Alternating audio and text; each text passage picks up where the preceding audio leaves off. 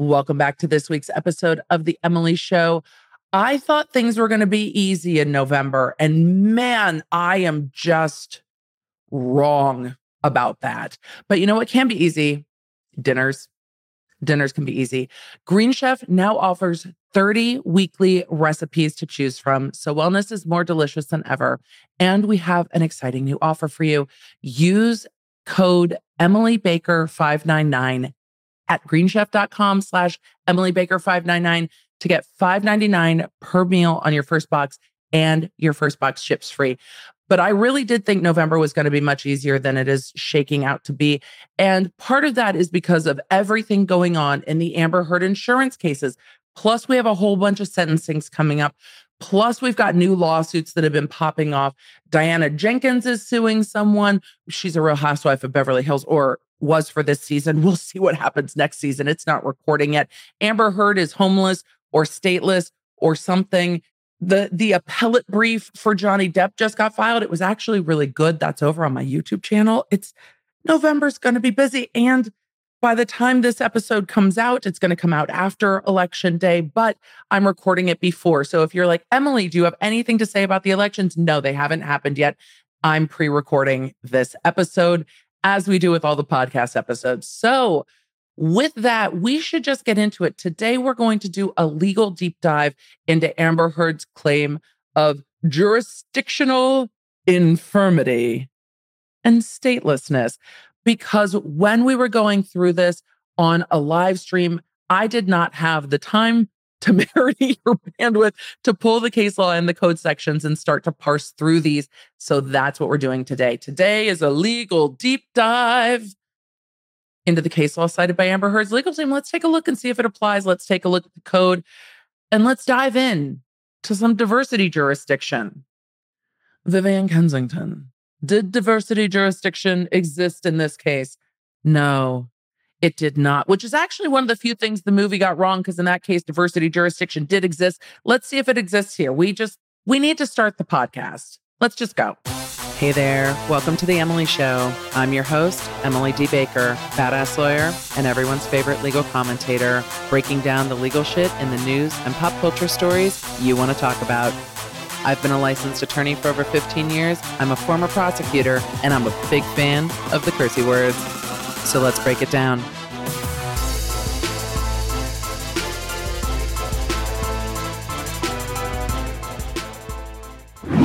A huge thank you to today's sponsor, Policy Genius. When I left the district attorney's office, trying to replace the benefits that I had been provided as a government attorney caused me a great deal of stress. Do not let these things stress you out in a time when work situations can be so flexible. Take your life insurance into your own hands. Policy Genius makes it so easy. Policy Genius was built to modernize the life insurance industry. Their technology makes it easy to compare life insurance quotes from top companies like AIG and Prudential with just a few clicks to find your lowest price. And Policy Genius has licensed agents that are there to help you, not working for the life insurance companies. They don't sell your information so that you're private information stays secure. There's no added fees. And with all of that, I'm not surprised that they have thousands of five-star reviews on Google and Trustpilot. With Policy Genius, you can find life insurance policies that start at as low as $17 a month for $500,000 in coverage. Your loved ones deserve a financial safety net, and you deserve a smarter way to buy it. Head to policygenius.com/LawNerd or click the link in the description to get a free life insurance quote and see how much you can save today. That's policygenius.com/LawNerd. Thanks for supporting The Emily Show, Policy Genius. Let's get back to today's episode. All of the stuff that we're going to talk about today is coming up in the context of the insurance lawsuits with regard to Amber Heard. Her appellate brief, as of recording, has not been filed yet. When it's filed, we'll cover it. And if you're interested, audio audience, I can also take the Johnny Depp appellate brief stream I did and clip it down and put it up as a bonus episode for y'all to listen to. So that's what's going on over there. The insurance suits, just by way of reminder, there are two lawsuits. We'll talk about consolidation in a moment. But the first one was Travelers Insurance who's been like Amber Heard's OG ride or die up in here with all of this, and New York Marine. Both had policies with Amber Heard. During the beginning of, well, pre-litigation for the defamation trial, Travelers was like, we're just going to do whatever. And New York Marine's like, that's not how this works. That's not how any of this works. Our attorneys were hired first. Our attorneys are going to be lead counsel. Our attorneys are going to get standard rates for insurance. And Travelers was like, nah, we're not going to do it that way. We're going to pay them their rate. It's going to be cool. And New York Marine is alleging that Travelers' attorneys ended up being a lane at all, elbowed out New York Marine's attorneys to the point where they left the case with regard to the pending trial at that time for the defamation suit. So Travelers is suing New York Marine for payment and declaratory relief. Judge, declare that they owe us shit. Tell us what they need to do. New York Marine is then countersuing Travelers, saying, we don't have to do any of that. That's ridiculous. We're not doing it. So the two insurance companies are fighting over who's paying. Travelers has been paying for Amber Heard's case in Virginia. New York Marine paid up until the point that they, well, were either yeeted or yoded out of the case. That's a joke. They quit and left. They're saying they have no further duty to defend. And then, just to put a pin in all of it, New York Marine sued Amber Heard as the policyholder in California after the verdict came down in Virginia, saying, we don't have to pay you. We don't have to help pay the verdict. We don't have to pay for your defense. And they are seeking declaratory relief in California against Amber Heard over their policy specifically. Now, we went through all of the motions, most of them over on the YouTube channel, a few of them here on the podcast too, talking about the motions to consolidate this case, putting it together under one judge. Because why? Well, because lawyers. Because lawyers is why. The lawyers that are going to be deposed were like, I'll sit for one deposition, but I'm not sitting for a bunch of depositions. And so the lawyers for Travelers were like, this will be easier if we just do all the discovery together. Travelers argued, look, and Travelers had a really good argument. Look, the only thing we can sue New York Marine for is the rights that New York Marine owes to Amber Heard.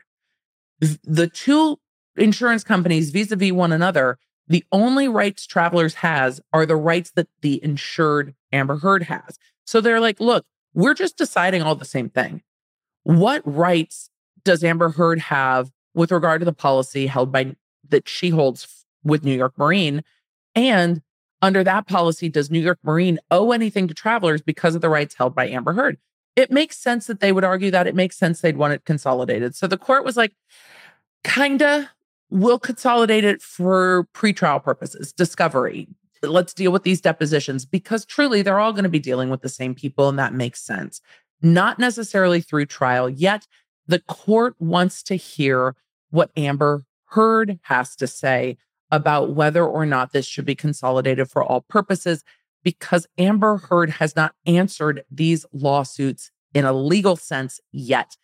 We've heard snippets of what Amber Heard's position is through other filings, but these filings today that we're going over are the first time we've heard from Heard's lawyers. Look, last week with Holmes's Holmes and this week with Heard hearing things. Look, it's just begging me to say things wrong. So the first time we've heard from Heard's attorneys directly are in these filings. And one of them was to ask for more time to answer the lawsuit with regard to New York Marine. So we have like a thruple of lawsuits here, a thruple of parties. We have New York Marine suing Amber Heard. We have New York Marine countersuing Travelers and Travelers suing New York Marine. So the court wants to hear from Amber because that's who we haven't heard from yet. So in the context of that, in that brief road so far, it catches us up to what's going on in court, which was Amber Heard's legal team filing an extension for more time in the California case with New York Marine, and a very much longer joint scheduling report filed in the other case now that the cases have been consolidated. So the joint scheduling report is trying to schedule both cases because those cases have now been combined together. And That's where Amber Heard first says, I don't live anywhere. Good luck. Good luck with suing me. I don't live anywhere. So today we're really diving into diversity jurisdiction. We are going to look at those orders because they give us context. The first one we're looking at, because I still think it's funny. And I can't find, well, I shouldn't say that. We're going to look together. The last time I looked, I didn't see jurisdictional infirmity in my Black's Law Dictionary, but we might have to just take a sneaky peek again to see if somehow that's become lawful law somewhere. So let's go to that motion first, that motion for an extension of time, and look at our first snippets from Amber Heard's attorneys. So as we are pulling up the first filings we've seen from Amber Heard's attorneys, this is a stipulation and extension of time for defendant Amber Heard to file a response to the First Amendment complaint. This is with regard to New York Marine. But this was filed 10/31 in the New York Marine lawsuit. The interesting thing for me is that it was on October 18th that the court officially consolidated the two cases for pretrial purposes. So it's odd to me that this is being filed in the California case, even though it's been consolidated. The consolidated case number is on here, so I don't know if they are just filing them under the case numbers they particularly go to, knowing that they're filed. But this was filed under the New York Marine Amber Heard case number, again, even though the cases at this point have been consolidated for pre-trial purposes, and this was filed, 10 plus days after that that order was made on October 18th. We are still pending a November 3rd, and we'll see what happens because that would have just happened, a November 3rd joint scheduling conference. That report was due on October 31st. If there's a minute order for that, we'll pull it up at the end of this episode as we talk about what's going to happen next. So this motion is just asking for more time to answer. And that answer, by the way, doesn't have to be a deny all claims, assert affirmative defenses. That answer can be the pretrial litigation or the pre-answer litigation can come first. Your demurs, motions to strike, motions to dismiss based on, and in this case, it looks like it's going to be lack of jurisdiction. But we're getting ahead of ourselves. We'll get there. Let's look at this quirky little language that we're using in this motion asking for more time. It says, Ms. Heard has advised plaintiff New York Marine and General Insurance Company of a jurisdictional infirmity and requested that New York Marine voluntarily dismiss the action and has asked New York Marine for an extension of time to respond to the First Amendment complaint. Now, I don't remember jurisdictional infirmity being grounds for literally anything. But, we're here to learn things. So I'm going to try to find it real quick. Do you think it's just under jurisdiction? I would think so. Probably not under infirmity. We got a lot of jurisdictional stuff. The great thing about Black's Law Dictionary is it tells you all the things. And then if it's not there where you think it's going to be, it will tell you where it is. Gotta love it. It's your ride or die for law school. There's probably an app now. I like the books. I'm old. What am I going to say? Let's see. Jurisdiction.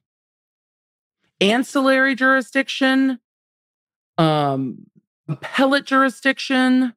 Arising in jurisdiction. Common law jurisdiction. Concurrent jurisdiction. Consent jurisdiction. Contentious jurisdiction. Ooh, angry jurisdiction.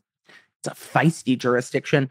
Continuing jurisdiction, coordinate jurisdiction, criminal jurisdiction. Don't tell Daryl Brooks about criminal jurisdiction. Diversity jurisdiction, we'll get there. But that's what we're talking about today. A federal court's exercise. Why did we say that's so weird? Exercise of authority over a case involving parties from different states and an amount in controversy greater than the statutory minimum. Right now it's $75,000, still at $75,000. We're gonna pull the code on that though today. Equity jurisdiction, exclusive jurisdiction, extraterritorial jurisdiction, federal question jurisdiction, foreign jurisdiction, general jurisdiction, in personam jurisdiction, in rem jurisdiction, international jurisdiction, judicial jurisdiction, jurisdiction in personam, jurisdiction in rem, jurisdiction of the person, jurisdiction of the subject matter, also called subject matter jurisdiction, jurisdiction over person, jurisdiction quasi in rem, legislative jurisdiction, limited jurisdiction, original jurisdiction, overlapping, pendant party jurisdiction. Damn it, now it's my 1L. We're just living law school trauma over in real time. Plenary jurisdiction, probate jurisdiction, quasi in rem jurisdiction, special jurisdiction, specific subject matter, again, back to summary jurisdiction, supplemental, territorial, transient, voluntary. No. So far, we've gotten to jurisdictional limits and jurisdictional gerrymandering, jurisdictional plea and statement. I don't see jurisdictional infirmity anywhere up here in my Black's Law Dictionary. We've now moved on to jurisprudence. Somebody tell me what the fuck a jurisdictional infirmity is, please. I need to know. It's a quirk. Now we're just going to, heretofore, law nerds, we're going to refer to anything jurisdictional that we just don't like as an infirmity. It's just an infirmity. We don't know. Let's see what they think the jurisdictional infirmity is, shall we? And to do that, we're going to go to the joint scheduling order that's filed in the other case, because the cases are now consolidated, and discusses this, also filed, by the way, on October 31st. It was a very busy Halloween for all. All right, let's look at this joint scheduling report. This was filed in the Travelers New York Marine Travelers action. The Travelers action was filed first. So when they consolidate the two, they pull the New York Marine Heard action into the Travelers action. So this is filed in the Travelers action because this is the judge that said, we're having a scheduling conference. So here's the joint scheduling order. And this is the judge that said, give me a joint scheduling order by October 31st because we're having a hearing November 3rd. So let's see what this joint scheduling order has to say as to Heard's position. Pursuant to the court's October 21st, 2022 order, interesting because when I look through the docket, the minute order, Let's just pull the minute order into here and see if y'all read it the same way I do. The minute order says the court's tentative ruling on plaintiff's motion was issued on October 18th. Court and counsel confer based on the tentative rulings and the reasons stated on the record. Plaintiff's motion is granted. So that's fair. The motion was technically granted on October 20th. 2022 at the hearing. Either way, not October 21st, but, you know, potato. This is the motion to consolidate, yada, yada, law stuff. Sub A, Ms. Heard's position. Ms. Heard respectfully submits that it is premature to enter a scheduling order for two reasons. By scheduling order, they mean, when do we need to have discovery done by? When do we need to have, expert designations and depositions? When is this going to trial? All of the things that need to be scheduled out in this civil case into 2023 and possibly 2024 at this point in the year. When are those going to be scheduled? What are the deadlines? So everybody's on the same page. Ms. Heard is saying, yeah, let's not do that yet. Because first, there is no diversity of citizenship. We're going to talk about what's required for diversity jurisdiction to exist in a matter in just a moment. Ms. Heard was not a resident of the United States when New York Marine filed its lawsuit. I have questions. Let's go to New York Marine's lawsuit real quick and take a look at when they filed it, because this is going to matter as we get more deeply into this conversation.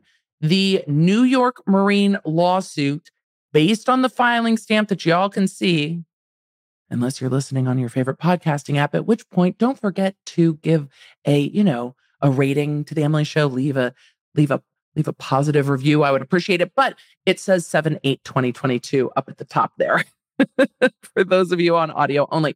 July 8th. So this is arguing that Amber Heard was not a resident of the United States on July 8th.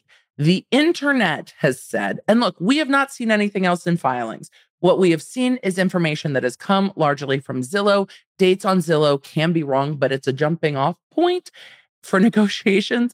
But Zillow indicates that she sold her house in California around July 18th. So she still owned a property.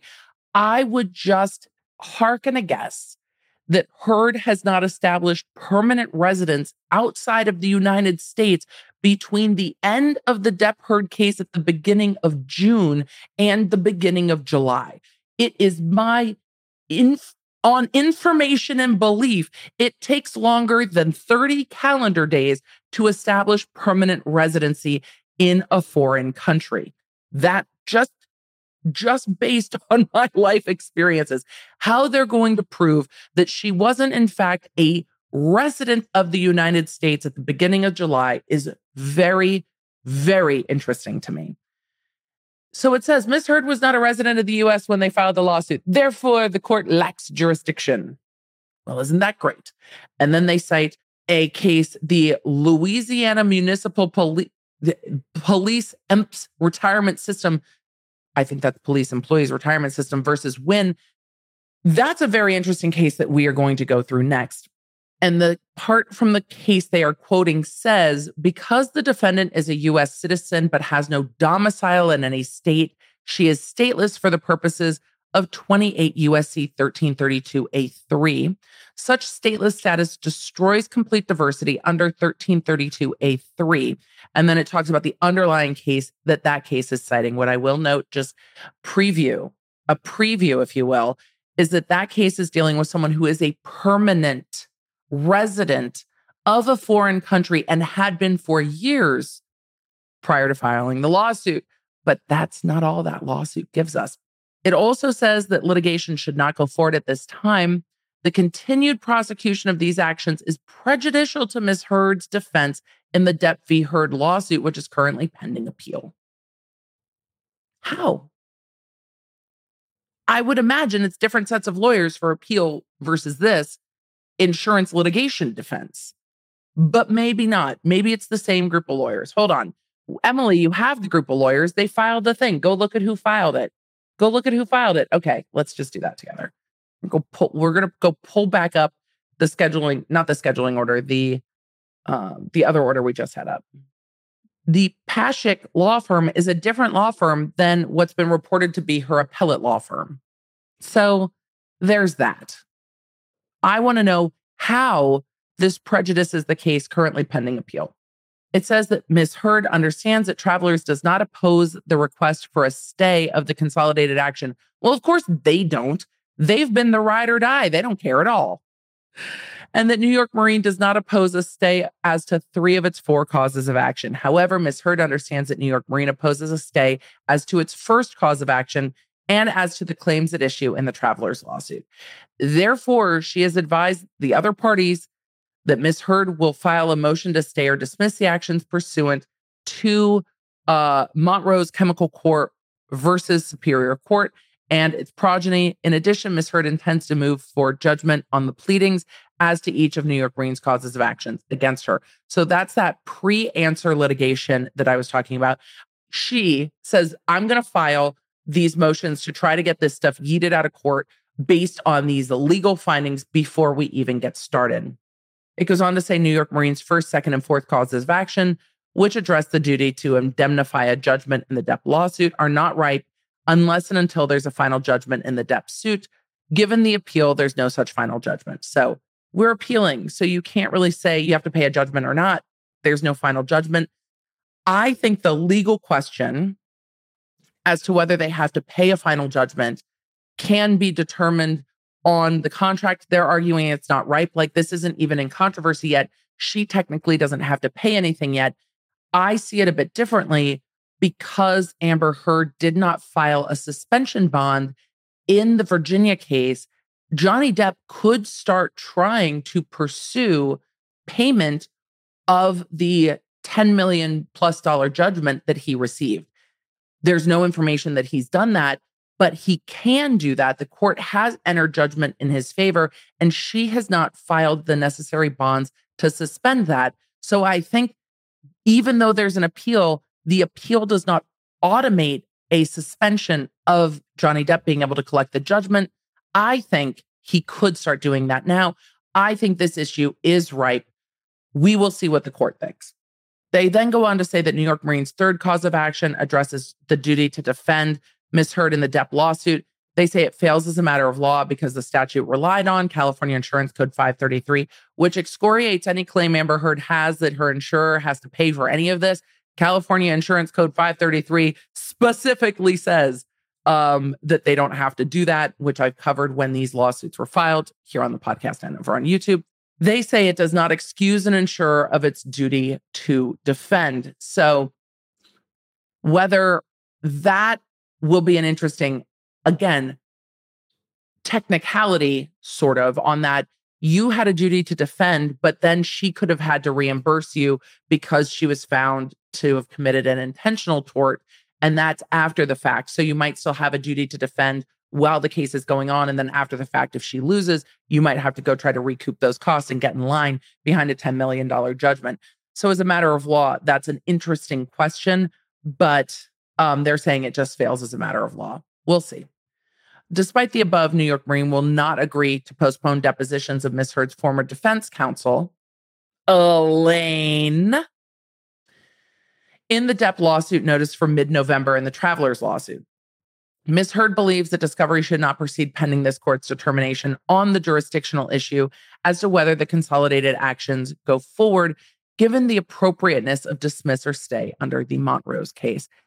If necessary, Heard may move for a protective order regarding these depositions.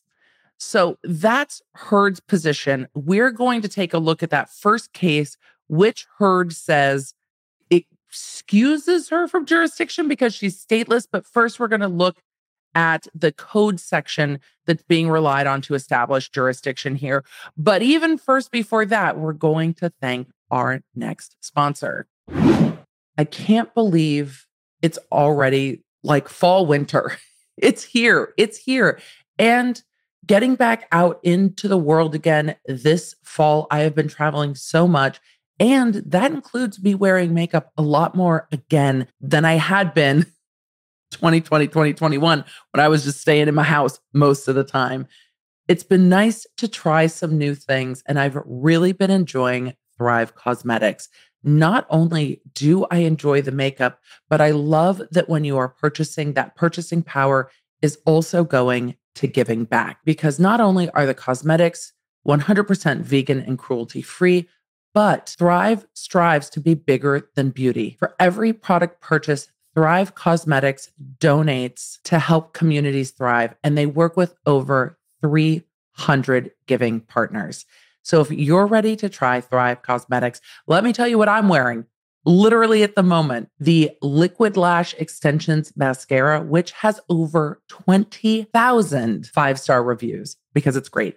And it's a tubing mascara, so it makes it really easy to wash off without damaging your eyelashes. It mimics the look of lash extensions without having to glue anything on. And it lasts all day without clumping or flaking, which I hate when it ends up all down on my cheeks. I can't even deal with it. I'm also wearing the Brilliant Eye Brightener, which comes in a stick. Look, my makeup needs to look like crayons for me to make it work.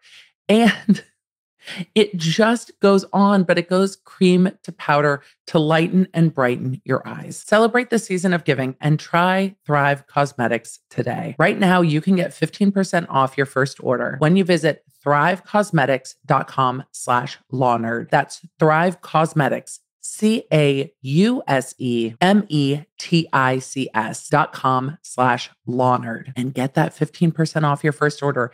If you try this mascara, you have to let me know how you like it. It's so good. All right, let's get back to today's show. So I've said the first thing we're looking at like 6 times, but really the first thing we're looking at is the Travelers claim versus New York Marine, filed in the Central District of California on July 20th, 2021. So a little less than exactly a year before the other action was filed in the Central District of California in 2022. So with that, we are going to take a look at how they are claiming jurisdiction, then look at diversity jurisdiction. In their jurisdictional section, what they say in this lawsuit is this court has jurisdiction under 28 USC 1332A1. So let's go look at 28 USC 1332A1.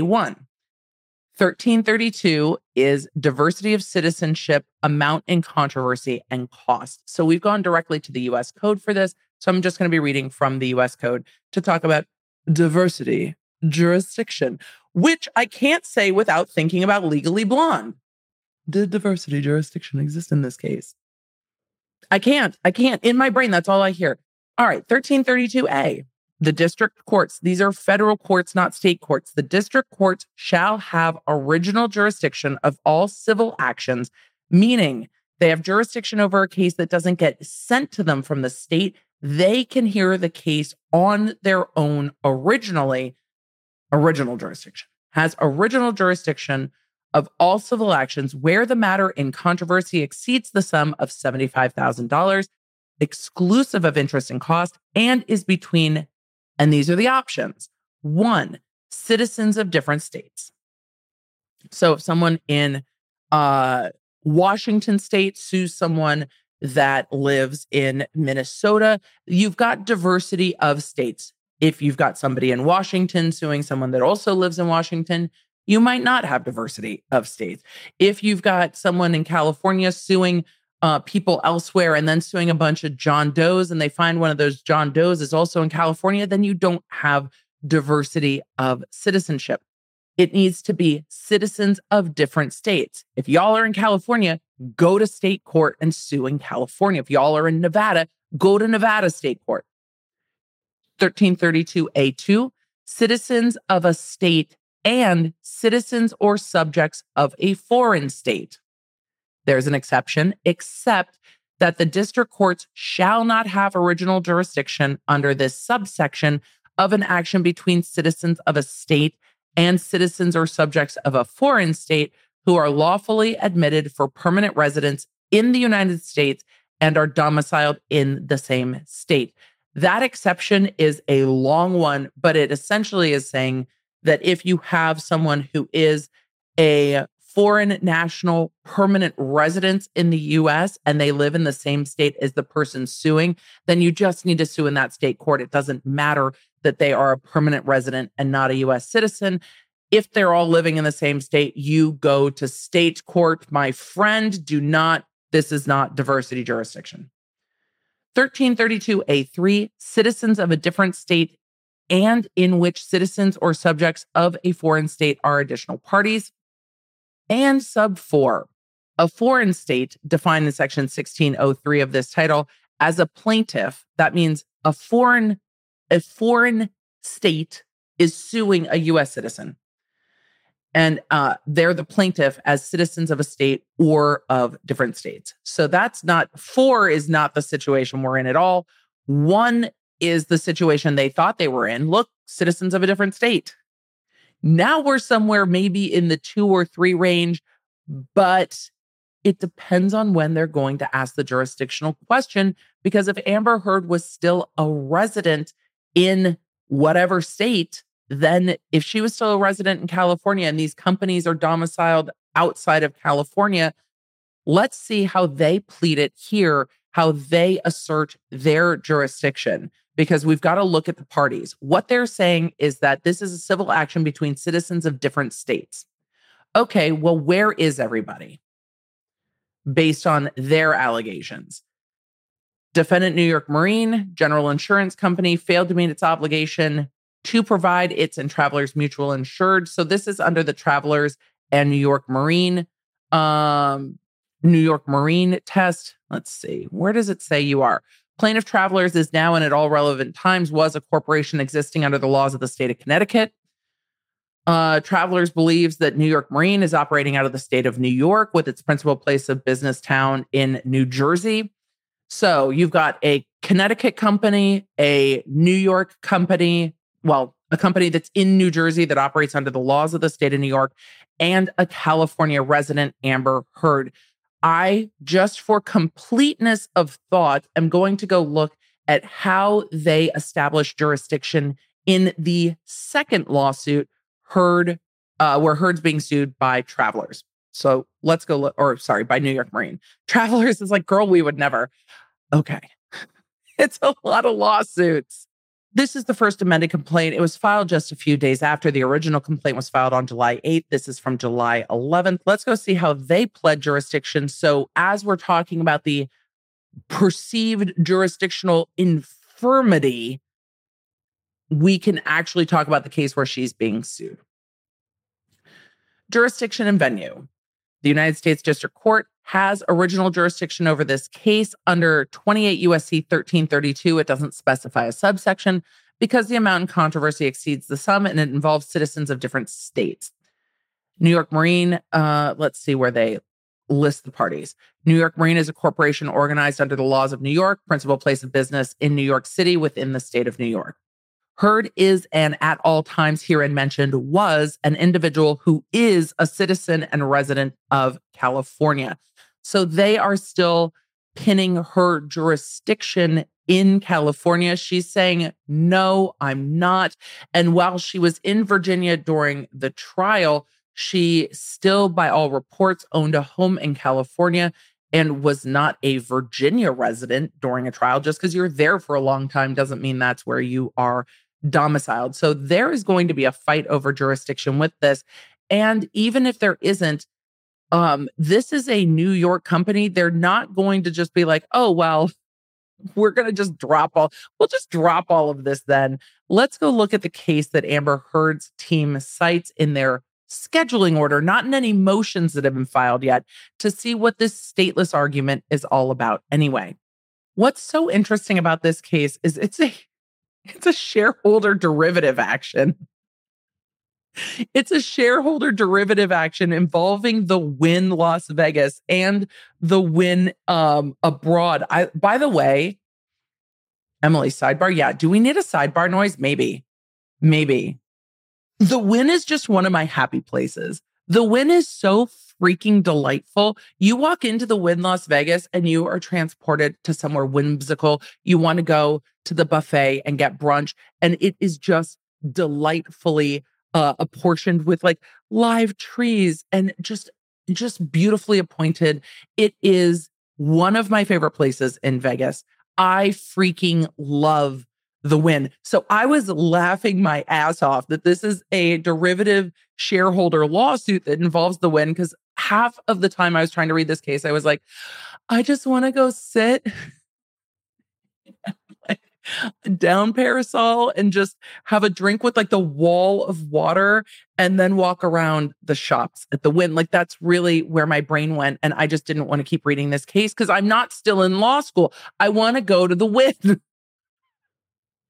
This case makes me want a vacation badly. Anyway, this is a shareholder derivative lawsuit out of the Ninth Circuit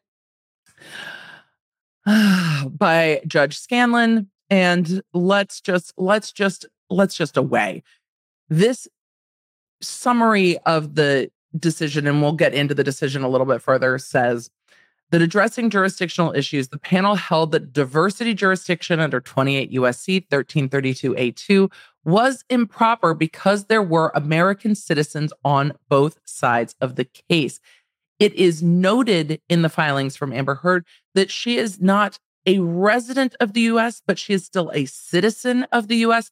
I imagine that was specified because of the language in this case. This case said, look, you can't use 1332 A2 when both individuals are U.S. citizens. So that takes out, for Heard's team's argument, they're like, we're not in A1 because she's not a resident of a separate state.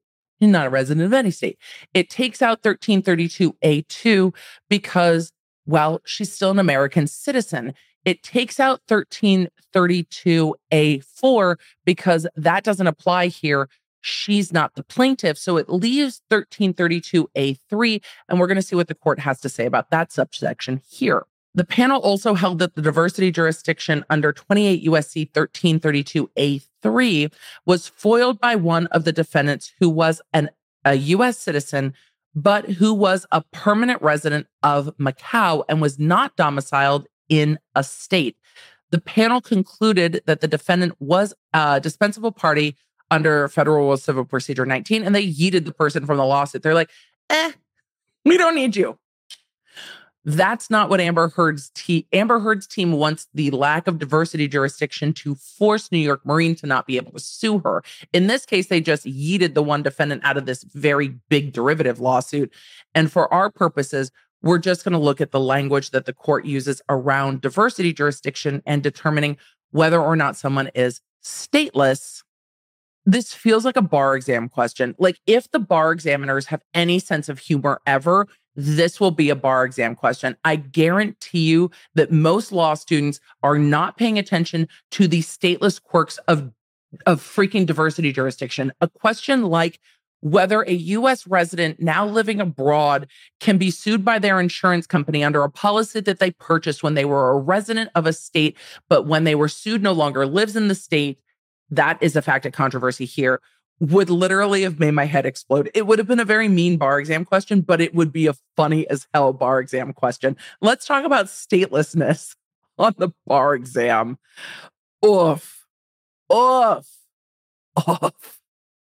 there's a lot of tea about what was going on with the Wynn, board and shareholders and monies that were spent and whether they were, some thought they might've been bribes, and the SEC looking into things. Like, there's a whole lot of other stuff going on in this lawsuit, but I'm just trying to focus on jurisdiction because what we don't need to do is spiral out of control on this lawsuit and talk about it forever, because I don't even think you're interested. You're like, no, we want to talk about diversity jurisdiction. All right, let's get into the court's reasoning here with regard to whether or not diversity jurisdiction existed and their discussion of these two subsections that we're now talking about under the United States Code 1332A2 and 1332A3. Of course, we might be in a circumstance where the court says, no, you were still domiciled in California when this lawsuit was filed. Therefore, this is just a basic lawsuit between a New York company and a California resident, and that's it. You were a resident of California at the time. You had a house there. You were domiciled there. That's it. But they're going to litigate the shit out of this. We already know. It's come up in two filings. There's going to be more litigation on this. So the court says 1332A2 is improper because the plaintiffs are alleged to be American citizens. The defendants are alleged to be a mix of American citizens and foreign citizens.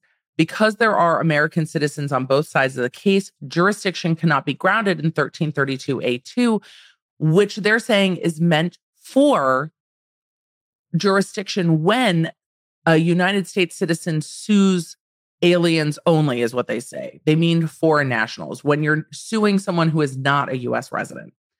And that could not be satisfied if any of the opposite sides, so any of the defendants, are U.S. citizens, then there's no diversity under that subsection. The court goes on to say that instead of 1332A2, the shareholders should have invoked 1332A3, which provides jurisdiction over suits between citizens of different states and in which citizens or subjects of a foreign state are additional parties. I don't know if that will count here because Amber Heard is not an additional party. Amber Heard is the party, the only party that's the defendant here. They say this defect could have been fixed without difficulty if diversity jurisdiction would have been proper under 1332A3, and now they're looking at their own case, talking about whether it does. One of the defendants, Linda Chen, a former director of Wynn Resorts, is neither a citizen of a state nor a citizen of a foreign state. Specifically, in response to a sua sponte order by this court, the defendants have filed a declaration by Chen in which she swears that she is a United States citizen, but, quote, does not reside in the United States and has not been a permanent resident of any state in the United States since approximately 2004. Indeed, Chen swears that by the time the plaintiffs first filed their complaint in August 2012, she had already become, quote, a permanent resident of Macau, a status she claims and still retains, permanent resident of Macaw. So I don't think we're going to see permanent residents from Amber Heard. I don't know if we can. It goes on to say that Chen's declaration established that she is not domiciled in a state. And then it cites a Mississippi Band of Choctaw Indians versus Holyfield. Quote, for adults, domicile is established by physical presence in a place in connection with a certain state of mind. A state of mind, like a New York state of mind. Amber Heard has, this is the argument, folks. I see it. There's a heavy amount of sarcasm here. Amber Heard's going to be like, I'm in a New York state of mind, so you can't sue me in federal court in California because you're a New York company and I'm in a New York state of mind, so there's no diversity jurisdiction, which is really the argument. If I don't live in any state, I could live in any state, and that any state could include your state. And if I live in your state, then we're not diverse parties, and therefore diversity jurisdiction can't exist. So I'm in a New York state of mind. That's I swear, if we see that in a filing, I'm going to lose my mind. I'm going to lose my mind. All right, back to the case. It says, for adults, domicile is established by physical presence in a place in connection with a certain state of mind concerning one's intent to remain there. That means I was not a resident of the state of California for numerous years prior to moving to Tennessee. The state of California and its franchise tax board is not going to agree with me. It goes on to say she therefore cannot be a citizen of a state for purposes of diversity jurisdiction. And then it quotes another case, Newman-Green, saying, quote, in order to be a citizen of a state within the meaning of the diversity statute, a natural person must be both a citizen of the United States and domiciled within a state. Because Chen is a, quote, United States citizen, but has no domicile in any state, she is, quote, unquote, stateless for purposes of 1332A3. Such stateless status destroys complete diversity under 1332A3. I don't think this will be well taken by the court in a circumstance where Amber Heard, by a lot of objective measures, might have been still domiciled within California when the suit was filed at the beginning of July. She may be stateless now, a U.S. citizen living abroad, but I don't and haven't seen anything indicating that she's a permanent resident of any particular country abroad. There's nothing that I don't know any, and maybe there are, and I am not worldly enough to know, but in 90 days, really it would have to be from the beginning of June to the beginning of July, she would have to have gathered permanent status somewhere to argue I was a permanent citizen in a foreign country by the time this was filed in early July. And I don't think that's going to happen. So I think New York Marine is going to argue like hell that she was still a California resident at the beginning of July, even if she isn't now. But the case says that when you are stateless under this code section, because you're a U.S. citizen, but you are not domiciled within the U.S., then it will destroy complete diversity in a federal lawsuit. So they're saying that in the underlying lawsuits, that the party Chen's continued presence in the suit is necessarily foils the plaintiff's attempt to comply with 1332A3. And then they decided to yeet. They say, fortunately, the jurisdictional defect described can be remedied without the need for a remand to the lower court. First, even though Chen is a non-diverse party, Rule 21 of the Federal Rules gives us discretion to dismiss her from the suit in order to perfect diversity jurisdiction, providing that she is not an indispensable party under Rule 19. Footnote, Amber Heard is an indispensable party. She's the only party. She's not ancillary to the case. She's the one being sued.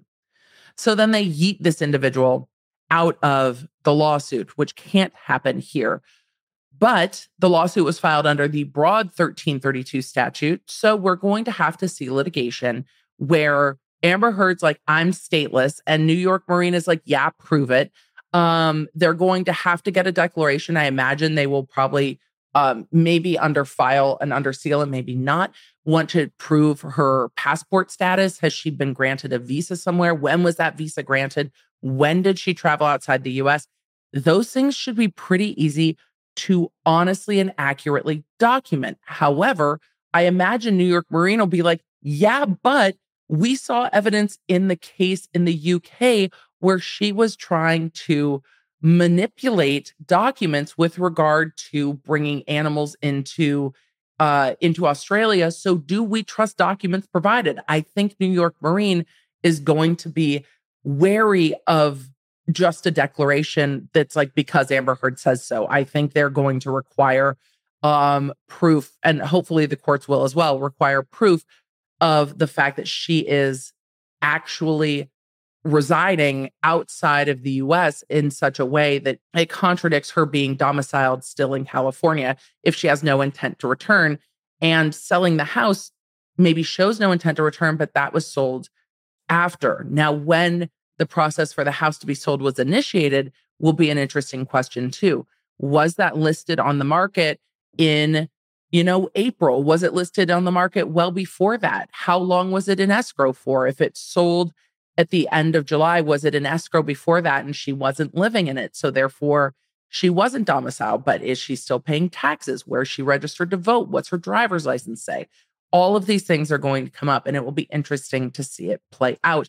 And before we wrap up for today with some questions from our incredible members who are often on the behind-the-scenes recording of these episodes, I'm going to update what happened in court because there were a few new documents from November 1st. And if something happens between now and then, I will update it in the show notes. So let's take a look at the minutes from these in-chambers court orders and go from there. All right. So looking at the docket, these are updated on both dockets because these cases are now officially consolidated. The first one says minutes in chambers court order by Judge George Wu. The court has received a stipulation and request for extension of time for defendant Heard to respond to the first amended complaint in New York Marine and General Insurance Company v. Heard. The court grants said request, and defendant Heard is given until November 21st to file her response. Okay, so response in that one is coming November 21st because November is going to be busy. Previous case number... Case number has been consolidated for pretrial purposes with Travelers Commercial Insurance Company versus New York Marine and General Insurance Company, and a scheduling conference has been set for the consolidated matter on November 3rd. In light of the court's granting defendant Heard's request for additional time to file a response to the amended complaint, the November 3rd scheduling conference is continued until November 21st at 8:30. If defendant Heard files a motion to dismiss, the parties may stipulate to continue the November 27th scheduling conference to the date when the motion to dismiss will be heard. So that is the first entry. The second entry looks like it is just about the same, but there's a little bit more. Let's see. Nope. Minute entry 82 and 83 are just to accommodate for the different case numbers. So that gives us everything from these cases. And there, it's odd. There's that quirk of, that's got to be a typo.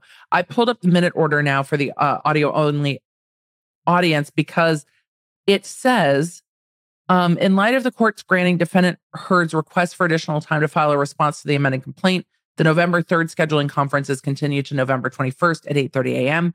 If defendant Heard files a motion to dismiss, the parties may stipulate to continue the November 27th scheduling conference. I don't think there's two. I think that's meant to be November 21st. But if Amber Heard files not an answer before November 21st, but files pre-answer litigation like a motion to dismiss, then these conferences will all get pushed back. What do I think is going to happen? I think there's going to be motions to dismiss filed. And I think this is absolutely going to get pushed back. We're going to get a whole bunch of briefing on diversity jurisdiction. And I'm going to be very interested to see how they attempt to prove that Amber Heard is, in fact, stateless, and to see what New York Marine asks for to prove that they believe that she was a resident of the state of California in July when they filed this litigation. This is something that lawyers have to consider when they're filing it. Look, this verdict came down at beginning of June. Hey, Hey, New York Marine. And if I said Travelers in any of that last sentence, I meant New York Marine. Hey, New York Marine, I bet you wish you had sued in June. But even in June, could she have argued this? Maybe she would have tried. Like, no, I domiciled in Virginia when I knew this case was going to happen. Could she have tried it? Yes. Could she have made them try to file it in Virginia and apply California law? Maybe. Would that have been helpful to anyone? No, because California law is going to apply because there's got to be a choice of law provision in the insurance policy that she had, and it's going to be California law because when she bought the policy, she was in California. So I'll be very interested to see the evidence that New York Marine presents as to why they think she was in California. But these are really kind of technical areas of law. That's a very interesting way to go about it. Do I think this will ultimately be successful on what we've seen so far? No. Am I interested to see it? Yes. From that scheduling order, it seems that New York Marine is just about as surprised as anybody else that Amber Heard's like, I'm stateless. Okay. So maybe Amber Heard never intends to return to the United States. Okay. Well, we're going to have to see evidence of that, but I don't think she's going to be a permanent resident of a foreign country between the beginning of June and the beginning of July. I just don't think timing-wise that's possible in any way. Those are things that take 6 months more, depending on where you are. So there's a lot more facts needed for this. The case law factually is different. It's somebody who was a foreign resident, a permanent resident of a foreign country for years prior to the lawsuit being filed. And that's a different circumstance than Amber Heard being like, I'm not there anymore. Bye. I can't wait to see what you think of this. Let's get to a few of the questions from the Law Nerds. If you are interested in participating in the members-only live streams, you are welcome to join us at LawNerdsUnite.com. It can get you into the memberships at the different membership levels. They are starting at just like $3 a month, so you can come and join us. And I'm going to pick a few questions, and we're going to go from there. A great question from Miss Lee. Isn't Amber Heard's company still in California? It's my understanding that her company that bought this insurance policy with New York Marine is still in California, but they did not sue the company. They sued Amber Heard. Interesting choice as to why they didn't also sue the company. Maybe they should have. Donna C. asked, can Amber Heard be extradited for a civil suit of this matter? No, she cannot. They will need to, A, find a way to serve her, which it seems like they already have because she has a date certain to answer this lawsuit. And really, service isn't the issue now. Now it's whether there's jurisdiction, but a U.S. company or a U.S. individual can sue someone else in U.S. courts. And we saw those code provisions earlier on here. Sheila asked, what if she buys a house in New York? Will it matter or only when the lawsuit was filed? So only when the lawsuit was filed, really, but they're going to go through and say when the lawsuit was filed, she wasn't a resident. Kim Ripley asked, can they amend the lawsuit to add her companies? And there were a lot of questions about her companies. They can. There's probably a reason they haven't because they're already on their first amended complaint, but they could do that if that was appropriate for them. I think they probably already would have, though, but you never know. A lot of you asked about her U.S. residency. And when we talked about this case early on, the diversity is a problem because of the not domiciled in a state, but still a U.S. citizen. If she completely wasn't a U.S. citizen, then that code section that we talked about, 1332A2, would apply to her because she's not a U.S. citizen. So part of the key for this to work for Amber Heard is to not be domiciled in any state, to still be a U.S. citizen, but to live or be a permanent resident abroad. And I just don't know if she will have established permanent residency abroad, and if the courts will distinguish between traveling abroad and permanent residency. Because at some point, when you look at the case law, this person's a permanent resident in a foreign country. Okay, they have a residence. With Amber Heard, I wonder if the courts will say, you can't have a residence nowhere. Where's your mail coming? Like, does Amber Heard have a virtual mailbox that's still coming to California? Is she paying taxes in California? Is she paying taxes in the country where she's living? Is she on a traveling visa? Is she on some kind of a residency visa somewhere? So they're going to look at all of that. But the courts are going to say, you can't just be nowhere. You have to be somewhere. And then Clouds in My Coffee asked, would a protective order on the testimonies be important? I think by that, the question is, would a protective order with regard to the depositions be appropriate if they're deposing attorneys over decisions that were made pursuant to the defense in and leading up to the defense in the defamation case? I think that's absolutely appropriate because the information that's going to be disclosed in those depositions doesn't need to be public, especially while an appeal is pending. So I can understand why they'd be careful about that. And with that, it is time to say thank you and good night. Thank you for being here. Thank you for being a law nerd. I hope you and yours are well. I can't believe it's November. We've already had a time change. What is even happening? So with that, may your Wi-Fi be strong. May your family be well. May your toilet paper and peanut butter be plentiful, and may the odds be ever in your favor. I look forward to talking to you in the next one, and keep an eye out. We may just have a bonus episode for you this week. Emily, why are you dropping that hint? Because we're going to. Surprise! Bonus episode. I will see you on Friday.